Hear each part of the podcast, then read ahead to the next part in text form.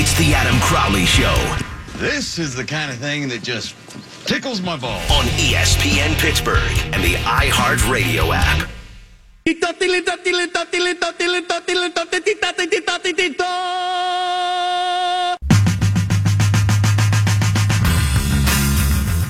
It's Columbus Day. Why the hell am I here? Kids get the day off. The hell are we working?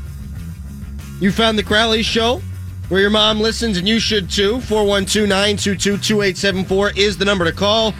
Or you can join the cast of dozens. Follow me on Twitter at underscore Adam Crowley. Brian Lamartina sitting across from me, shirtless Tom behind the glass. Check them out on Twitter at FBomber73, at Button Pusher 970. The Pittsburgh Steelers won. And the Pittsburgh Steelers played defense. Is it 2008? It's been a bad football season for the boys in black and gold. The defense has stunk. Everyone was patting them on the back last week for only giving up 26 points at home to a Baltimore Ravens team, quarterbacked by Joe Flacco, hasn't been good in five years. That's how bad the rest of the season has been. You tie the Cleveland Browns, who are okay, but they're not good.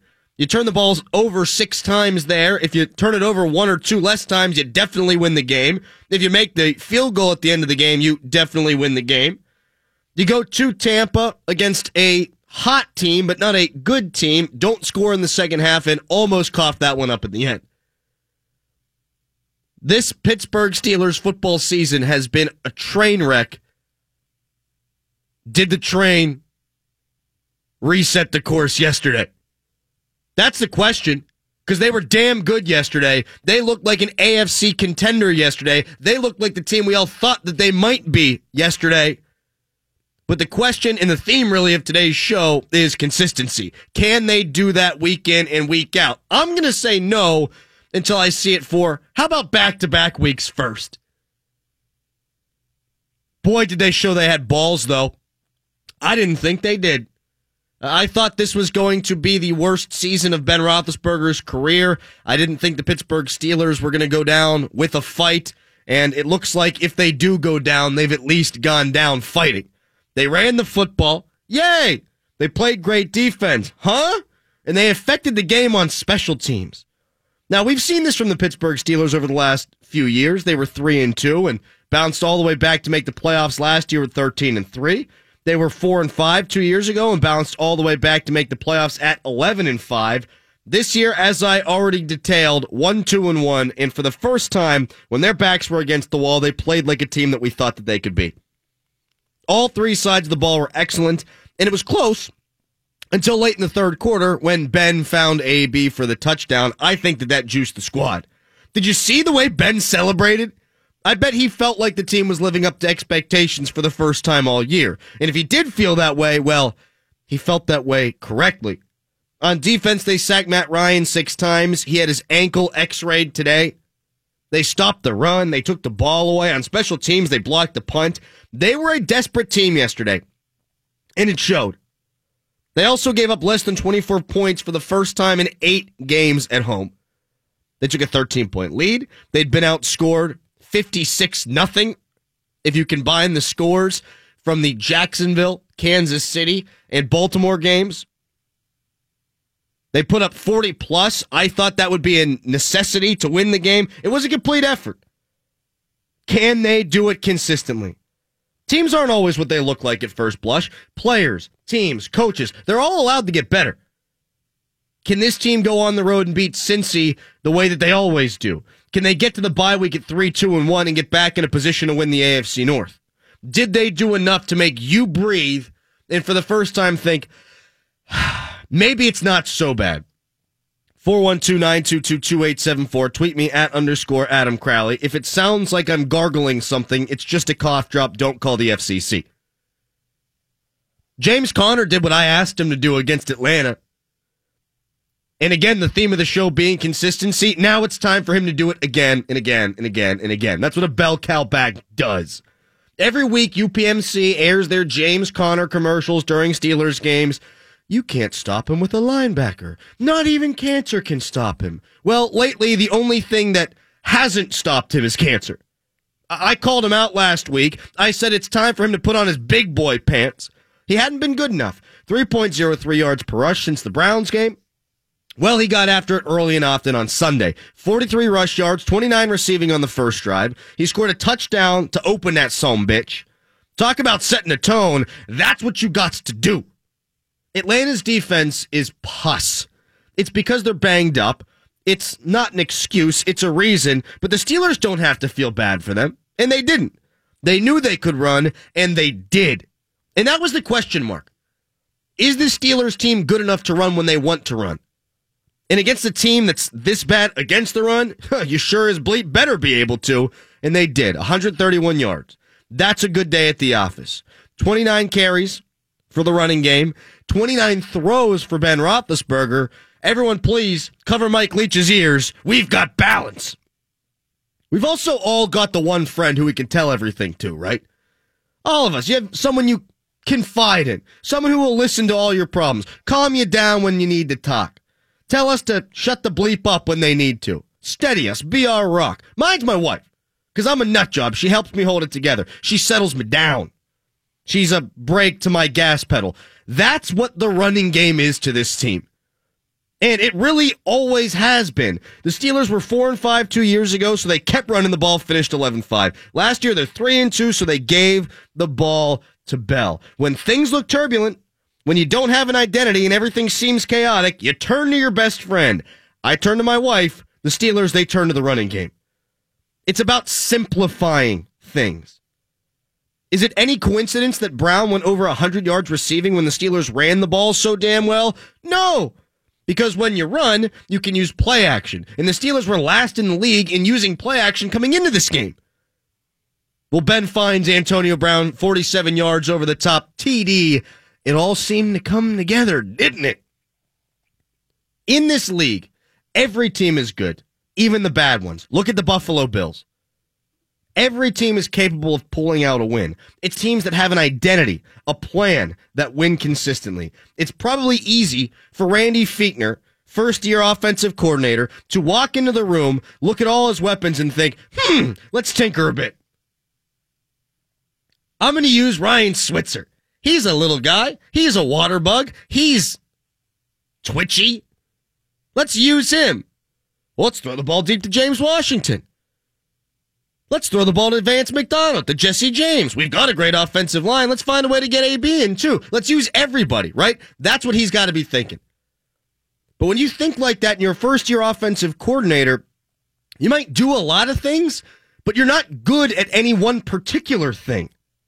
It's the teams that are, that can branch off of that, that win consistently. Screw tinkering, run the ball, do something well, and then branch off of that if you can run the ball, it opens up everything else. Yes, I know it's 2018 and teams are chucking it like crazy. But think about the good teams in the NFL and think about the struggling teams in the NFL. The Chiefs, they've got Hunt. Pretty good, huh? The Rams have Gurley. That's worked out okay. The Patriots struggled until they've started to turn around and hand the ball off to Sony Michel. The Vikings, they got Dalvin Cook back, but he hasn't been right. He hurt his hamstring, and they've really struggled without the running game. Running is important. Good at one thing slows everything else down. This is the Steelers' formula for success. Think about what they did statistic wise. They ran for nine first downs. They were also nine of 12 on third downs. Why? It's pretty darn easy to see why, huh? Manageable down and distance. It ain't that hard to figure out how they can get back to being good. Back to James Conner. He was a man in this game. Don't look at his hair. Look at the body and look at the way he was finishing. Whoa.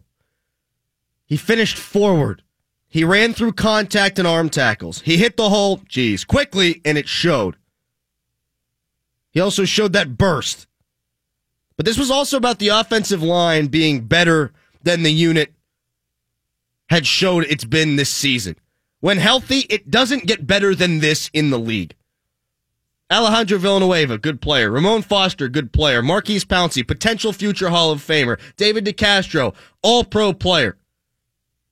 Marcus Gilbert should have been in the Pro Bowl the last two years. Probably shouldn't have taken steroids. That probably hurt his chances last year. When the five of them are healthy and playing, this Steelers offensive line is as good a unit as there is in the league. Not just offensive line units, as good of a unit as there is in the league. And they hadn't shown it until yesterday. Matt Feiler playing right guard didn't cut it. He was fine. You don't win with fine. BJ Finney playing. He was actually right guard. Matt Feiler was right tackle. Doesn't matter. You're not winning with that.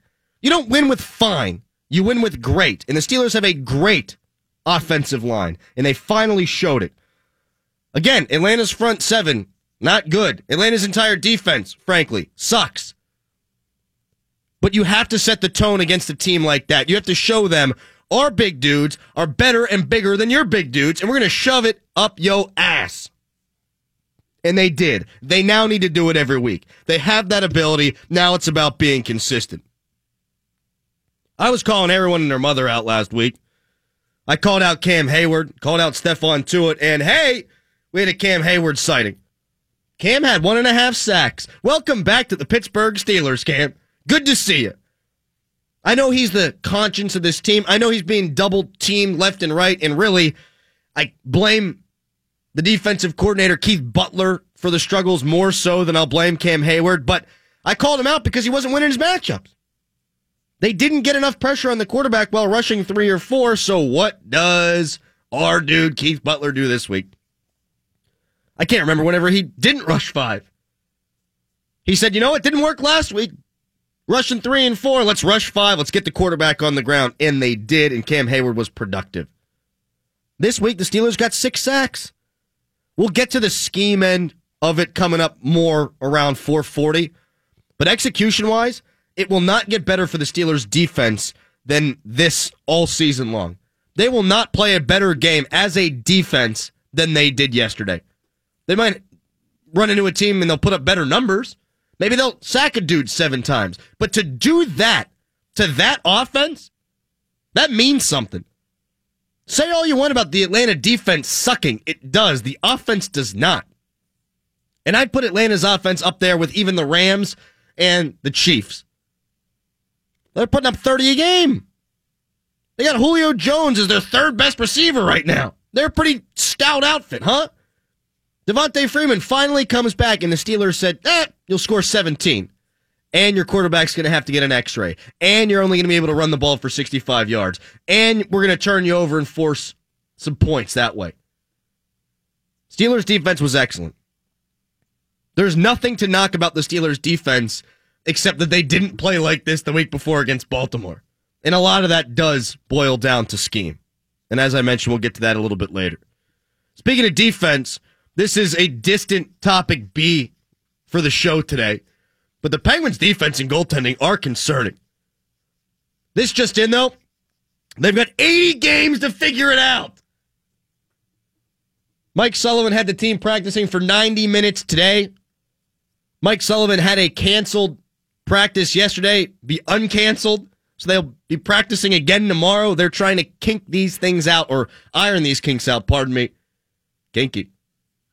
Before they become habits. They'll be fine though. That's all the time I'll waste on that. Coming up next, we've all dealt with bad Wi Fi before. AB, Ben, they ain't connected. Still. Still despite the 100 yard receiving day by Antonio Brown. I'll explain more. It's a Crowley Show. This is the Adam Crowley Show. Enough. I'm putting these back in my pants. They're mine. This crazy. The Adam Crowley Show on ESPN Pittsburgh.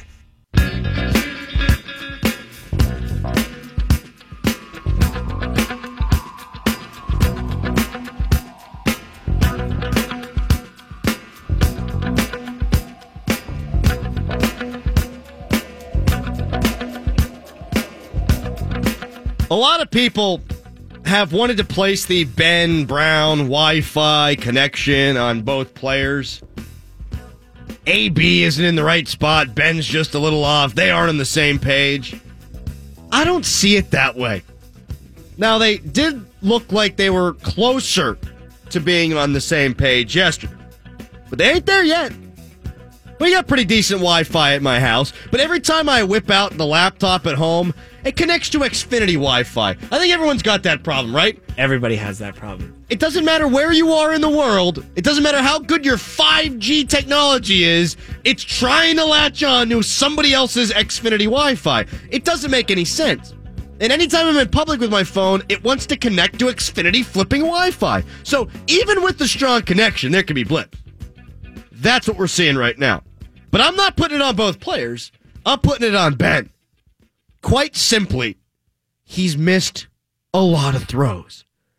Yesterday, case in point, he had Antonio Brown wide open on a drag route.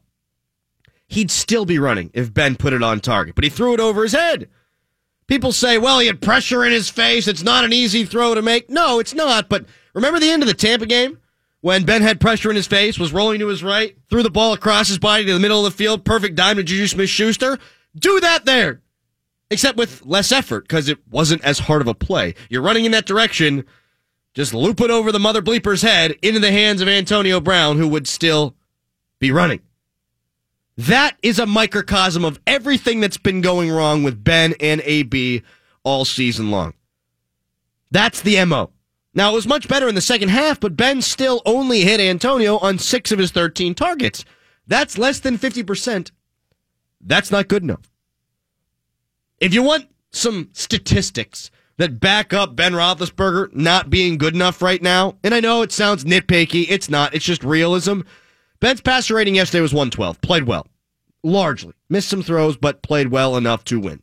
On the season, Ben's quarterback rating is 93.2. His career has him at 94. So you'd think, oh, Crowley, Ben looks to be as good as he's been his entire career. But I think the stats are misleading. In this 2018 NFL, he should have a better rating than 93.2. Tom, quick question. Yeah. Is Eli Manning a bad quarterback right now? Uh, he is an awful quarterback right now. Ben's passer rating's worse. I take that back. Eli Manning is a great quarterback right now. Hall of Famer. Ben's quarterback rating is 19th in the National Football League. 23 quarterbacks have a rating of 90 or higher.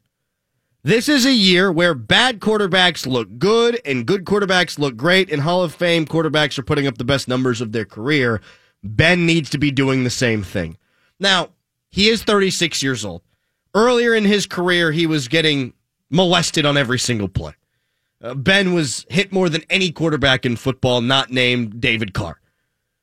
So I'm guessing that the early season rough and tumble nature of the league and his game has come back to affect him later in his career. But you're not allowed to hit quarterbacks now, which we'll get to later on. You're not allowed to hit receivers who catch the football everything sets up in your favor, you have to be putting up the best year of your career. You have to be better than you've ever been before. And this isn't nitpicking. Again, this is reality. They need him to be a superstar because the defense, while it's getting better, still has obvious flaws. Think about the Baltimore game. Everyone was saying that that was a win for the defense. The offense lost that game. Now I can buy it to an extent, but the defense still gave up 26 points at home and they were down 14 nothing early. That's not doing a good enough job. If that's what we see a lot of, Steelers defense holding to field goals a bunch in the second half and holding teams to 20, 25, 26 points, then Ben Roethlisberger is going to need to be better than he's been. Ben was not good enough last week. He's been inconsistent. The entire team has been inconsistent. And yes, even though Ben and AB are getting better, it was Antonio's first 100 yard game of the year. They need that connection if they want to be a playoff team. Despite my critiques, though, it was closer to looking how it's supposed to look yesterday than it's been at any other point throughout the season. And you know what helps? It really all comes down to one thing for me the offensive line. I brought it up in the first segment. It's helped the running game get going. The running game getting going has helped the offense as a whole. But Ben Roethlisberger, as I said, got hit a bunch early in his career. He didn't get hit at all now.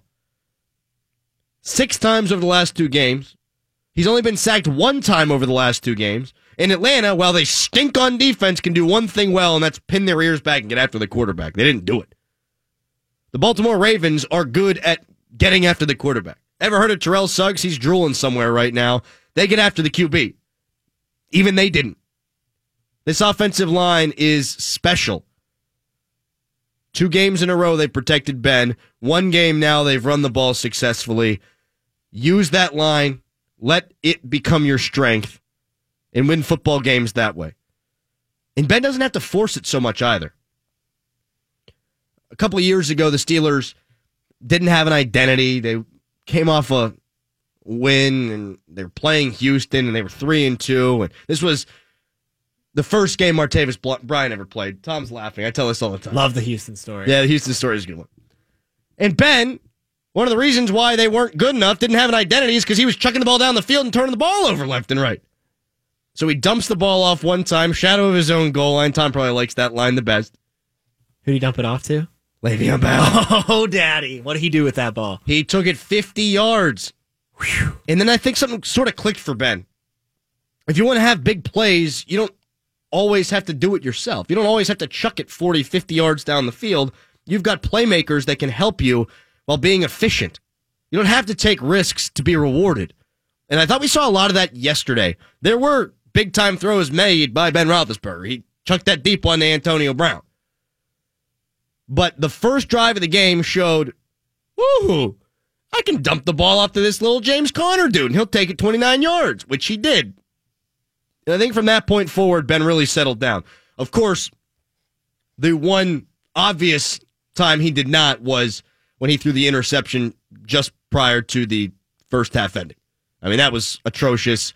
That kind of crap's got to be out of his game. The Steelers wound up blowing that team out. But if they don't, we look back to that possession and we think, Ben, you're a Hall of Fame quarterback who doesn't have a great defense. You've got to make a play there or throw the ball out the back of the end zone. Those are the two options. You make a safe play or you throw it out the back of the end zone. But I think Ben is going to realize he doesn't need to take that many risks when James Conner can run after the catch, when AB can run after the catch. They think Switzer can run after the catch. We'll still have to wait and see on that one. Juju can run after the catch. He had a 97 yarder last year. He doesn't need to win it all by himself. He just needs to distribute the ball effectively and not turn it over and the defense might, might be good enough for that to be okay. 412 Tweet me at underscore Adam Crowley. You people never want to call when they win. Ah, a bunch of fair weather fans. You cry and bitch and you moan when they lose, but when they win, you don't want to call me and talk about that? That's fine. Steelers need to be better at home. This is usually when people call in. Tom loves that line too. He's smiley today. He's really giving me energy. And I'm sick. I'm dying. I said going into the week that Cam Hayward needed to be better. TJ Watt needed to be better. James Conner needed to be better. Yes, yes, yes. Keith Butler needed to be better. Yes, we'll get into that coming up in about 10 minutes here on the show. I also said they need to be better at home. Because they'd fallen behind 21 nothing, 21 nothing, 14 nothing in their last three home games. In this one, fast start, went up 13 nothing early. Boswell. Make a damn extra point. The Pitt kicker's kicking them from 54 and 55 yards in a monsoon, and you can't make an extra point. They scored the touchdown on the James Conner drive, TM, that's what we'll call it. Then they forced a punt after a third down sack on the first defensive possession. Then Juju puts them up two scores. And that makes Atlanta one dimensional. It makes it easier to get after the quarterback. The offense then feels like it doesn't need to be perfect. Golly, playing with a lead helps everything. Just like playing from behind can be a kiss of death. Not only did they need the fast start, they also needed to play well at home. They've got Jacksonville, New Orleans, Oakland, Cincy, Denver, Baltimore on the road. All those games will be tough. Jacksonville's defense is unbelievable, and I know that they just lost to the Chiefs, but this one will be in Jacksonville. New Orleans, I don't care if their team sucks. It's a tough place to play. And by the way, their team doesn't suck. Oakland, their team sucks. Tough place to play. It's a baseball field. Cincinnati, always win there, but they're four and one. They're looking like the universe is upside down. Denver, they just gave up 300 rushing yards, but it's hard to breathe out there. And Baltimore, on the road, never easy. So all those games are going to be difficult. So you got to protect Heinz as much as possible. They've given up 24 points or more in seven straight home games. That's done now, which is unbelievable given the competition. They get after the quarterback. They made it hard on a road team. You get up early at home. It's so tough for the other team to come back. And if you can win your home games, then it means you don't have to go into all those different road games that I mentioned before and expect to win or need to win. That win was huge in that regard because going into it, I didn't think they were going to win. Uh, that's one that I put up there as an L because just not a very good football team. Well, they looked every bit like a good football team on Sunday. Now you got to show it consistently. You got to do it every damn week you walk on the field at Heinz Field. And yeah, you got the Patriots later in the season. How about you win all of them up until the Patriots and you see what happens there? That'll put you in a good spot to make the playoffs. The Steelers did what they needed to do and what they're supposed to do. Do you have faith that they can be consistent? 412 922 2874. Oh, no, it was coming. 412 922 2874. Tweet me at underscore Adam Crowley. That sounded gross. Coming up next, Keith Butler did what I asked coming into this game. And the post fight brawl for the UFC, that was great. It's everything they could possibly want and more. It's Crowley Show. This is the Adam Crowley Show. Wow, wow, wow, it's very nice. ESPN Pittsburgh on 970 AM and 106.3 FM.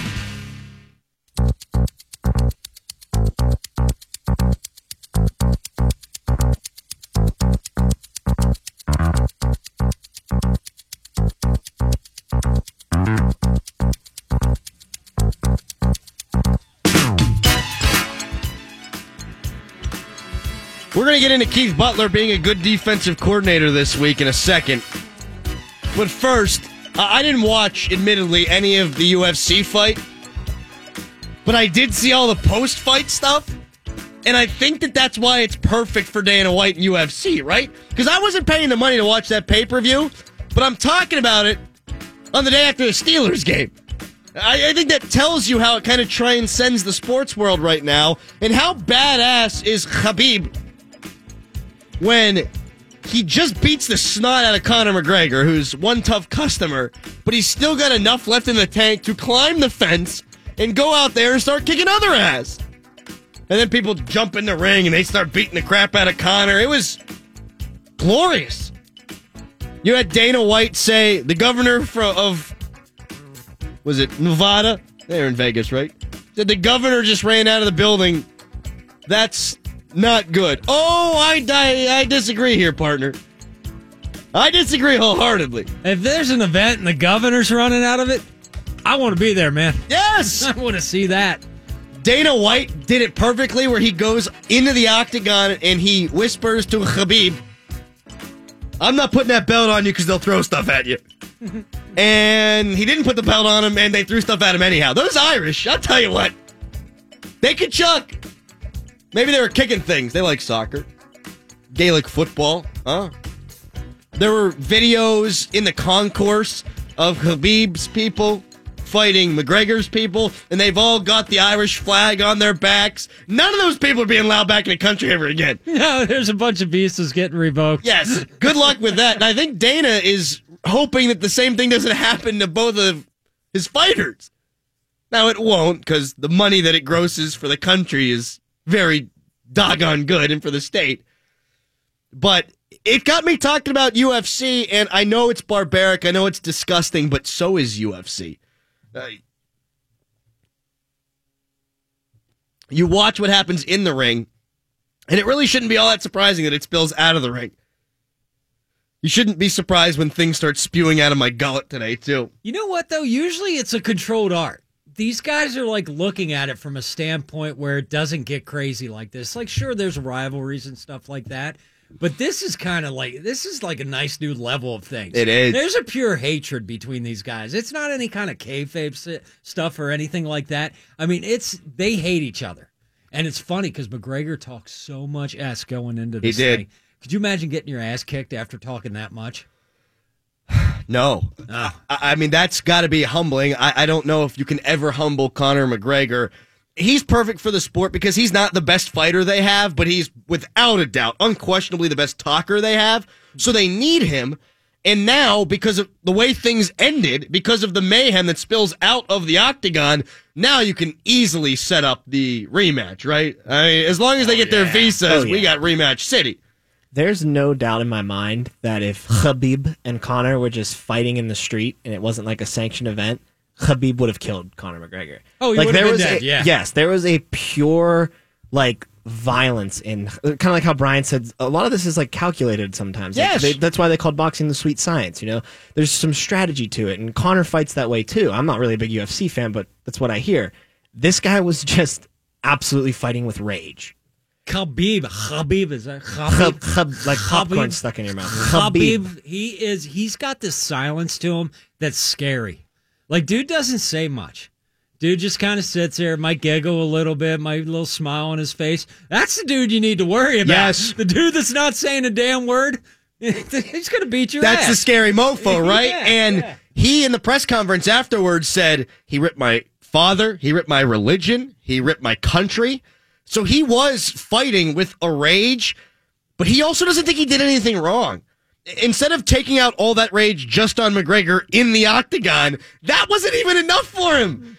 That's how pissed off he was. So pissed off that in a sport where you could take knuckles to head and you can knee a mother bleeper in the nose, he still didn't feel like he had exacted enough revenge on that guy. It- it's beautiful for the sport, and I'll I'll admit it. I am a candy ass. I am a snowflake. I can't watch it. I can't watch UFC. It makes me. ugh. I mean, I, boxing is one thing. Boxing sometimes makes me queasy. This makes me go. Ugh. But I'm watching the next one. Oh, They you got, me. to, man. You know what? It's, it's look. I get it. It's fighting. It's this, but it's less brutal than it appears. Like you think about it with a boxing match. Like yeah, there are padded gloves, but they're heavy padded gloves. Yes. and it allows you to get hit a lot more when you're getting hit with those gloves. Usually, when the gloves start connecting to face on here, if it's repetitive, if it's like a ground and pound situation, fight's done like that. You know, you're not taking 70, 80 shots to your head before they have to call it. You know, it's you're done. Right. And it's like so. Bo- boxing can be somewhat more brutal where it doesn't appear that it is. Yes, and it looks more brutal for UFC when you've got two guys rolling around in a bloody octagon because someone's lip explodes, right? And then you get him on the ground, you got him in a headlock, double leg in the sun, bitch, and his blood's everywhere. And the fight beforehand, if you saw highlights of that one or if you watched it, that one was even grosser. I mean, it was, oh my God, it looked like a Civil War hospice in there. I mean, it was just, it was awful. That's kind of what the Steelers' defense had looked like prior to Sunday's game. A bloody hospital room, carnage, destruction. Not so much this week. Why? Not to toot my own horn again, but Keith Butler did exactly what I asked him to. They should promote me. And by promote me, I mean hire me and then promote me up the food chain so I can be the defensive coordinator or the motivator because I told James Conner to put his big boy pants on. I told Cam Heyward to put his big boy pants on. I said you got to start playing well at home and put your throat or put your foot on the throat of somebody at home. And I also said, hey, Keith Butler, enough dropping guys back into coverage. Why don't we bring the damn blitz? I don't know if he rushed less than five guys the entire game. Six sacks on the day. Watt, Bostic, Heyward, LJ Fort. I thought they hurried Matt Ryan a lot. One of the guys you don't really think about much getting after the quarterback is Mike Hilton, the slot corner. That guy came off the edge six, seven, eight times and was affecting the plays. He times it up so well. He blitzed, and it worked. The identity of last year's defense was that they sacked the quarterback. They had the most sacks in franchise history, the most sacks in the league. And this year they had done it sporadically. They did it a little bit to Fitzpatrick. They did it a little bit week one against the Cleveland Browns. They didn't do it at all against Baltimore, and it's because they were rushing four, rushing three, and dropping everyone else back into coverage. And I don't care who you are. If you're a National Football League quarterback, you are going to slice that up. It's so strange to me, though, that the game plan last week was don't get beat deep, death by a thousand cuts, see if you can force a mistake when Baltimore has the weapons that they have. I mean, Baltimore's got good weapons, better weapons than Joe Flacco's had in a long time, but they don't have Atlanta's weapons. They don't have Julio Jones. They don't have Calvin Ridley. wanted to say Sterling Shepard. He had a nice day the other day, too. They don't have Mohamed Sanu. They don't have Devonta Freeman. And yet the Steelers said, well, let's see if you can beat us over the top. We're going to bring the heat and see what happens there. Now, maybe it's because they got up in the game. Maybe it's because they're up 13 nothing and you think, okay, you're going to have to try to throw to get back into this thing. But at one point, at halftime, it's 13 to 10. So, yeah, the Steelers are up and you can bring pressure, but I thought the game plan was let's bring pressure all day long. And you know what? It worked. So kudos to Keith Butler. But with the positive, to me, comes a. And it's exactly what I'm saying. How does it happen like this? And then you look back at the Baltimore game and think it's the same defense. Yeah, they played better against Baltimore than they had the previous couple of weeks, right? But they still didn't play good enough to win. They gave up 14 points early. They gave up 26 points overall. How do you just sit back and let that happen to you? The big difference maker for me, apart from Keith Butler letting the dogs loose, is Joe Haden. Steelers aren't a big matchup team. They don't usually say cornerback, follow this receiver all day long. But the last two times they have, don't know where that came from. It's worked. This week, no catches in the first half for Julio Jones. Didn't make plays when the game was really of consequence, right? When the game's done, then he starts making a couple of plays. Last time this happened was against Hopkins last year. Was it Christmas? Against the Houston Texans, and in the first half, Hopkins did not have a catch. And at the end of the day, he wound up with 60 yards. At the end of the day, same thing, Julio Jones around 60 yards. Maybe they found something there. Maybe Joe Haden starts following the other team's best guy week in, week out. If you can cover Julio Jones that way, I think you can cover AJ Green that way. I think it works out. So that allows you to have more confidence in your secondary if one guy is always on lock than Artie Burns. He's going up against receiver number two. That's a much more advantageous position. Usually they each line up on their opposite sides and you say, okay, have at it. Well, now the Steelers are more matchup oriented. At least this last week they are more matchup oriented. And I love it, Keith. Hey, four weeks too late, but hey, I like it. That's what you got to do. Joe Haden was excellent. Hilton, I thought, was also a big key, created a bunch of pressure blitzing. He's also a good tackler, I think, for his size. And I bet Butler feels a hell of a lot better bringing pressure when he's on the field, even if he's not a blitzer. I'll tell you what, this is kind of what you hope they would look like this year. It's only one game, but to be able to shut down that offense it shows you something. It shows you it's in there, right? It shows you they have the capability. One of the reasons you blitz is a lot of people think it's to bring one more guy than the def- than the offensive line can block. Sometimes that's the case. You see that I think more so in college. Rex Ryan's defenses used to do that a lot when he was with the Jets and with the Baltimore Ravens. I think Keith Butler does a really good job of bringing five guys on the blitz it's not more guys than the opposition can block, but you're confused as to who's coming, and then it creates one on one matchups. Cam Heyward rushing in a four man rush, Cam Heyward rushing in a three man rush is going to get double teamed. Well, if you bring five guys, Cam Heyward's not going to get double teamed. He only has to win a one on one matchup, and guess what he's going to do almost every time? He's going to win that matchup. And we saw him do it a bunch of times yesterday, one and a half sacks. Thought he was stout in the run game, too. They did a good job of bringing pressure, winning their one on one matchups, and allowing their players who do have high pedigree to do what they're supposed to do. And I think, other than Cam Heyward, you can also point to TJ Watt. I said it. Put on your big boy pants. And he did. When he's good, he's great. When he's not playing well, he's invisible. Captain Obvious. Consistency is key with him. He was excellent yesterday, just fabulous, really. And again, if you bring pressure, it allows players to have one on one matchups. I trust TJ Watt in one on one matchups. He got six sacks on the season. Now, three came in two games, or pardon me, three came in one game against Cleveland, three then in this last game. Again, this is why you need to bring pressure. This is why that should be the identity of Steelers defense because when that seems to be the identity, number one, the entire defense plays better, but it's because their key players are getting after the quarterback. If TJ Watt and Cam Heyward are going to combine for four and a half sacks, you're going to win most of those ball games. If they're going to combine for a bunch of pressures, you're going to win most of those ball games. How about LJ Fort? Got the first sack of the game. It forced, it landed a punt. So then the Steelers had an opportunity to go up two touchdowns. He also recovered the fumble in the end zone. We've been waiting for not just sacks, but splash plays, as Mike Tomlin calls them, game altering plays. That was one. He jumps on it in the end zone. But it wasn't just the flash plays for him that I thought that you, you noticed him.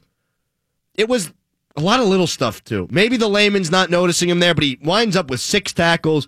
Solid performance. And I don't recall more than once thinking, Tyler Matakevich, what are you doing out there? I mean, when I initially ran out there, that's exactly what I thought. Probably all of Steelers Nation. But he also he handled himself well out there. Best defensive performance of the season, and if I had to bet, I'd say it's probably going to be the best defensive performance they'll have all year round. You give up 17 to that offense, you're capable of doing that against anyone, but uh, I wouldn't expect them to replicate it again. What you do hope is that they're still able to create pressure, able to get the quarterback on the ground, able to create negative plays in the running game. The run defense was fabulous yesterday, too, only give up 65 yards. Those are the little things. Take the football away. You're going to give up some points, but do the rest of it. And I have faith that this football team is good enough to get close to the playoffs, if not knock down the door. 412 922 2874. Tweet me at underscore Adam Crowley. Coming up next, you've heard my thoughts on the game. Let's get Mark Kaboly from The Athletic. He's next, Crowley Show.